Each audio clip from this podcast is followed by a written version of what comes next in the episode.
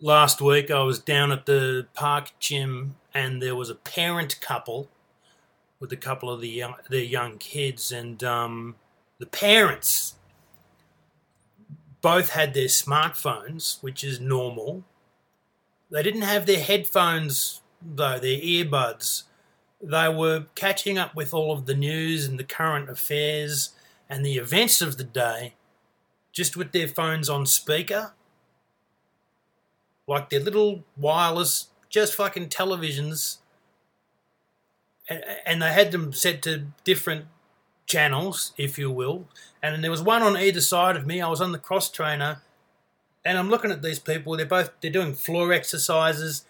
They're um, they've bought special mats with them to the park so they can exercise on, on their little matty mats because they don't want to touch the fucking ground.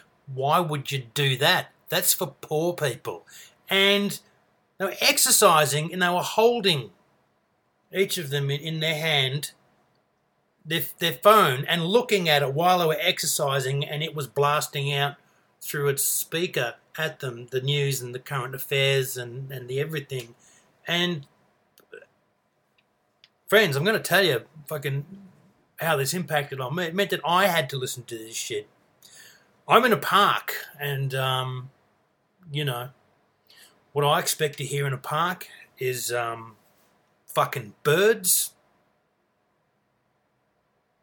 And that's it, really. Uh, but no, these people just destroying my peace of mind and doing that thing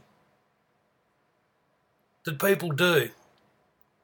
Particularly, I think, I think particularly middle class fucking people do where all in all they're doing, they're just going about their day. They'll they'll be in bed early, right? They um they they don't drink to excess. They they eat properly. They they look after their diet. They try to be sensible. They are sensible people.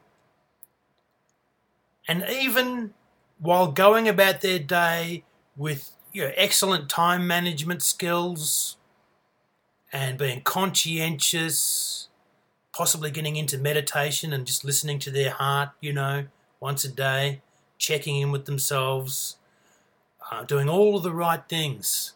They still manage to be extremely annoying dipshits. That is a fucking achievement, my friends.